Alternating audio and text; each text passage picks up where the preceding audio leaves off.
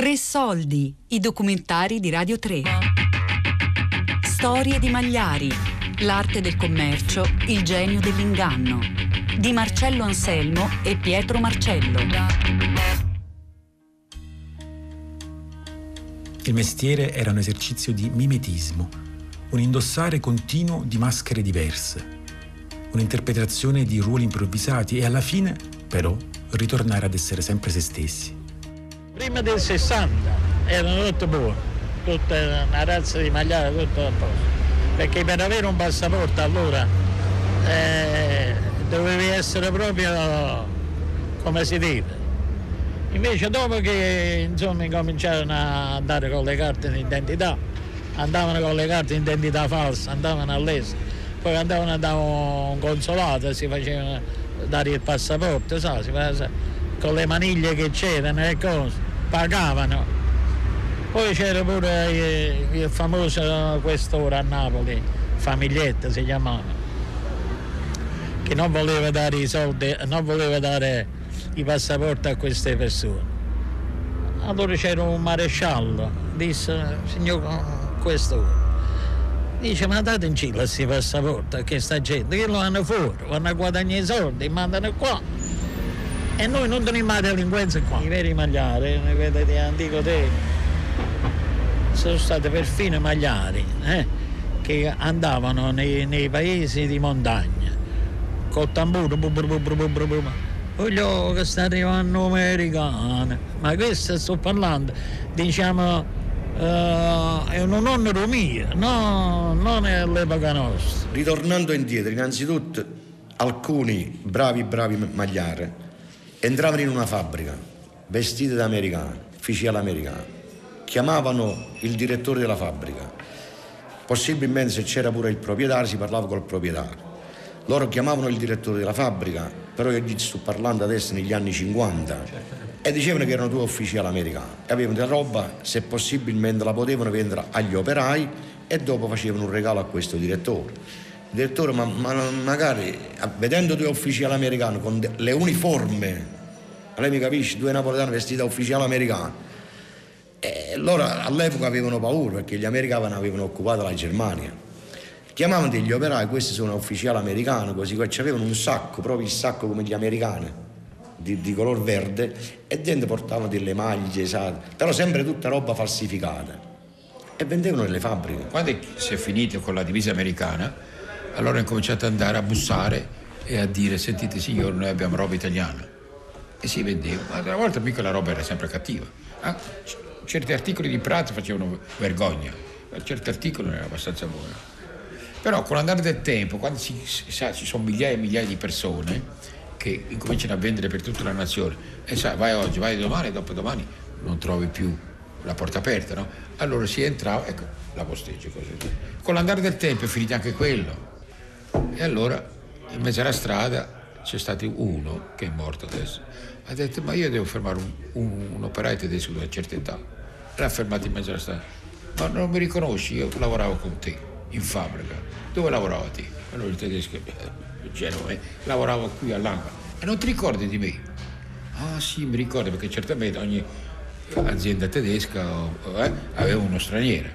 Eh, e così lo, portava, lo faceva entrare in casa perché il fatto era entrare nell'abitazione. Germania allora lavoravo sull'autostrada e il lavoro che veniva là sull'autostrada lavoravo con tutti i camionisti, i tedeschi, austriaci, olandesi, tutte le razze. Il lavoro si, il lavoro si, uh, si avvolgeva sul metodo dicendo che io ero un camionista, anch'io, e avevo consegnato una roba, non so, a Dortmund, a Francoforte, avevo esibito una fiera facendo sta fiera mi era restato un po' di merce. Allora per non portarla in Italia un'altra volta indietro dovevo pagare la dogana, ti voglio fare un regalo. Questo è un ciubino di nappa, ho un montone, costa per dire 1500 marchi. Te lo regalo mi dai 400 marchi. Quello il tedesco sentendo l'affare, il tedesco, l'austriaco, chiunque era un camionista, si prendeva questo, questo capo di pelle. Il popolo tedesco è un bravo popolo e è un, è un popolo credolone, crede alle parole che voi dite. Cioè, uno si presenta a casa di questa signora, no? Che il marito è morto un mese fa, questo napoletano, e dice, buongiorno signora, dice, suo marito a me un mese fa mi ha, mi ha chiesto di, di, portarci certa roba. E la moglie incomincia a piangere. Dice, ma mio marito è morto un mese fa. E questo napoletano incomincia a piangere con le luci. Dice, ma mi dispiace, una brava persona si chiamava Joachim eh, Müller, ma lui l'ha letto sulla tomba, questo napoletano. E la moglie diceva Joachim Dom, e aveva 64 anni. Cioè, come... La moglie, però lui già, ha preso già tutto nome e cognome dalla tomba. E la moglie per, eh, come si dice, per la memoria del marito, questo napoletano gli fa vedere questa roba e dice guarda se lei non vuole io me la porto indietro però suo marito era un desiderio così così. Magari lui c'ha pure della roba che passa alla donna cioè pulloveri non so qualche giacca. E la donna all'epoca per memoria del marito comprava questa roba. È la verità esatto esatto ed è la verità la puro sacrosanto verità. Però loro prendevano già tutte eh, la tomba nome e cognome sa, seguivano. Prima della guerra facevano un altro modo. Andava lì, poi andava al funerale, lui andava al municipio a vedere, lo leggevi i giornali, quando eh, eh, moriva uno, poi andava dal, dal eh, barbiere da, dal barristo, qualcuno che aveva una certa posizione nei paesi, domandava quali erano le abitudini, poi si metteva a piangere, andava a trovare le famiglie, eh, col, col, col, si metteva a piangere un po' quell'estro napoletano, eh, si metteva a piangere e non che ne imbrogliava la gente, assolutamente, roba per bene, però sa, amico del morto, dice ma come non mi conosciamo? Eh, eh, ma sì, io mi trovo di passaggio, ho portato della roba nera a una signora qui a 20 km, 30 km, 50 km, dice allora lasciatecela a noi e così era più facile l'entrata. Non per imbrogliare, ma per l'entrata, perché prima una volta il Magliaro non imbrogliava. Ma che vuoi fare? Questo è un cimitero. Eh, Herr Professor Gustav Studendorf. Guten Morgen. Guten Morgen. Herr Professor Gustav Studendorf. Bitte? Herr Professor Gustav Studendorf. Ein Moment. Bitte schön. Bitte. Io ho un appuntamento con Herr Professor Gustav Studendorf. Bitte schön. Danke schön.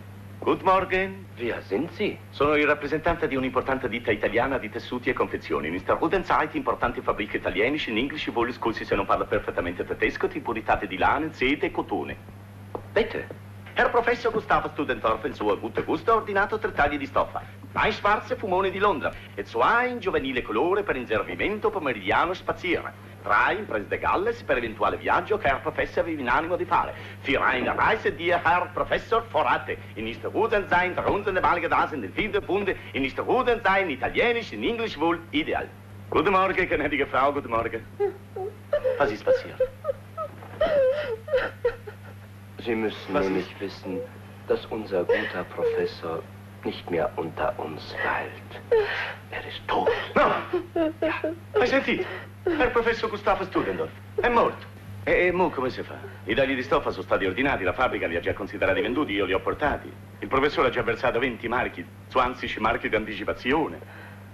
E d'altronde un buon taglio di lana non è mai un articolo strettamente personale, no, no, no. Io ho ereditato quattro vestiti dal mio povero babbo e vi posso assicurare che la memoria del defunto è sempre presente attraverso gli oggetti e i vestiti che egli ha portato. Perciò se li faccia lei e lo sentirà sempre vicino. Mr. Rubenstein, Herr Professor Gustavo Studendorf. Sono 410 marchi, 20 li ha già versati di anticipo. Sarebbero 390 in drei, noi, null. A chi deve intestare la fattura? In destazione fatturale, bitte schön? In der Frau? In der Herr? Ich werde das Geld holen. Danke schön, gnädige Frau, danke schön. Prima era contenta, vedrà, va a prendere grano questa. Ah, io non sarò mai capace di fare quello che fai te. Mi sembravi un altro. Se ogni giorno per vendere devi inventare una cosa, credo che io non ci riuscirò mai. Non è roba per me, sa. È già passata la voglia di lavorare. Andiamo a lavorare. Io penso che il mestierano non è spregiudicato, vende molto poco. Poi c'erano chi erano specializzati, c'erano specializzati perché io per- come ho sentito dire ci sono tan- tanti modi di vendere. Dipende come era la posteggia. Si fermava tutto e allora gli chiedevi se parlava inglese. Quello diceva no e incominciava in tedesco. Qualche, qualche piccola bugia si doveva dire sempre perché eh, Questa era la storia, però non era niente di male. Ognuno aveva un suo sistema, alla base di tutto c'era la spregiudicatezza, morte sarraceni, si dice a Napoli. O in un modo o in un altro, il fine era quello, di prendersi i soldi e darti la bidonata. Che poi prima era la bidonata, poi invece ultimamente ho visto che ci sono dei mestieranti che man mano hanno cambiato anche loro. Hanno cominciato a vendere proprio la roba di pelle, sì. Non era la pelle di prima qualità, non era la confezione di prima qualità, si aiutavano un pochettino con eh, delle sigle un pochettino che si avvicinavano per esempio a un Valentino, insomma, un Versace. Però ti vendevano una roba di pelle. È una cosa che esiste soltanto nei film, soltanto in dei film, dice perché come fa un essere umano a pigliare per esempio una giacca non è buona a vendere per pelle ci fa capire che pelle. C'erano due gruppi. C'era per esempio il mediocre che lavorava a borsa diciamo noi cioè lavorava vestiti di donna e da uomo. E poi c'era per esempio il mestriante il più mestriantile che lavorava un pacchetto con l'orologio. E per quello era considerato un po' più vivo il più, più, audace, diciamo così, non tanto la differenza di mestiere, ma la differenza di audacità, nel senso di più audace, più coraggioso, anzitutto fiuto, perché c'erano delle piazze che, che alcuni, che alcuni non, non, vendevano, eh, andavo io e vendevo, poi alcune piazze che io andavo e non vendevo e, veniv- e venivano gli altri e vendevano. Non dico tanto di fiuto ma come di mentalità, come uno la prendeva la piazza.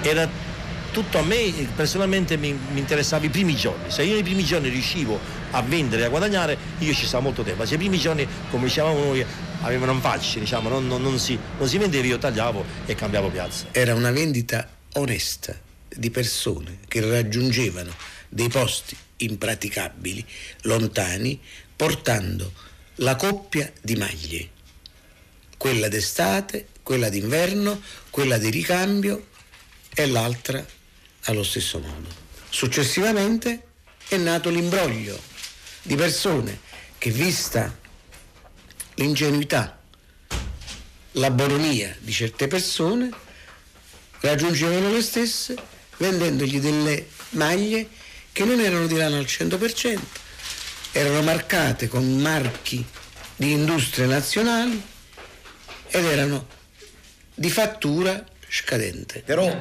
a dirvi la verità, come a me mi risulta, i primi uomini, i primi proprio, che facevano il mestiere, sono stati i veneziani, come mi risulta. I veneziani sono stati i primi a vendere eh, non so in, in, che anno, 600, 700, con precisione non ve lo so dire, sono stati veneziani. E poi man mano questo, diciamo sempre questo mestiere, che poi d'altronde non lo è, si è diffuso in quasi in tutto il mondo. Perché se, se lei oggi va in Russia, a Petersburgo, San Petersburgo, va a Mosca, ci sono i napoletani. Magari che sono pure di Maddalone, di Caserta, non so, diciamo sempre i napoletani. Che poi si sia messo qualcuno di Firenze in mezzo, qualcuno del nord Italia ha visto il sistema, si sono buttati pure loro in mezzo, no? E, e il mestiere, la gente dicono è finito, è finito, ma non è vero, perché questo è diciamo un mestiere che esiste da mille anni e non finiscerà mai. A gente che dicono un mestiere di magliare è finito, è finito, non è vero, non è vero. Poi non sono tutti quanti uguali, c'è sempre la distinzione dal cantante bravo come Merola e la mesa cavetta che gli esce oggi, c'è sempre la distinzione. Cioè, uno che esce e non ha quella parlantina, non ha quel coraggio, non ha quella presenza, non può mai guadagnare i soldi come un, un magliare, un mestariante che tiene un'imponenza, non so, in una posteggia, eh, gli sa parlare, gli sa spiegare, capito? C'è distinzione tra i magliari. C'è quello lì che guadagna molti soldi con tranquillità e lavora poco e c'è quello che si mette in coppa a macchina la mattina a sera e va a chiappare una mangiata di fasù. Ci sono queste persone ed è la verità.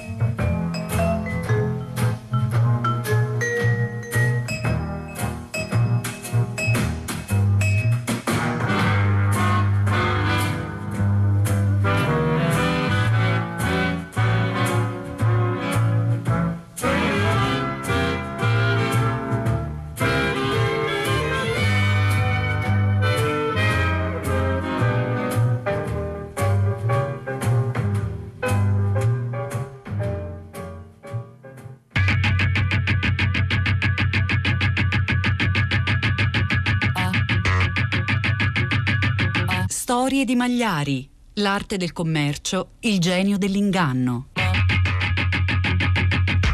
Di Marcello Anselmo e Pietro Marcello.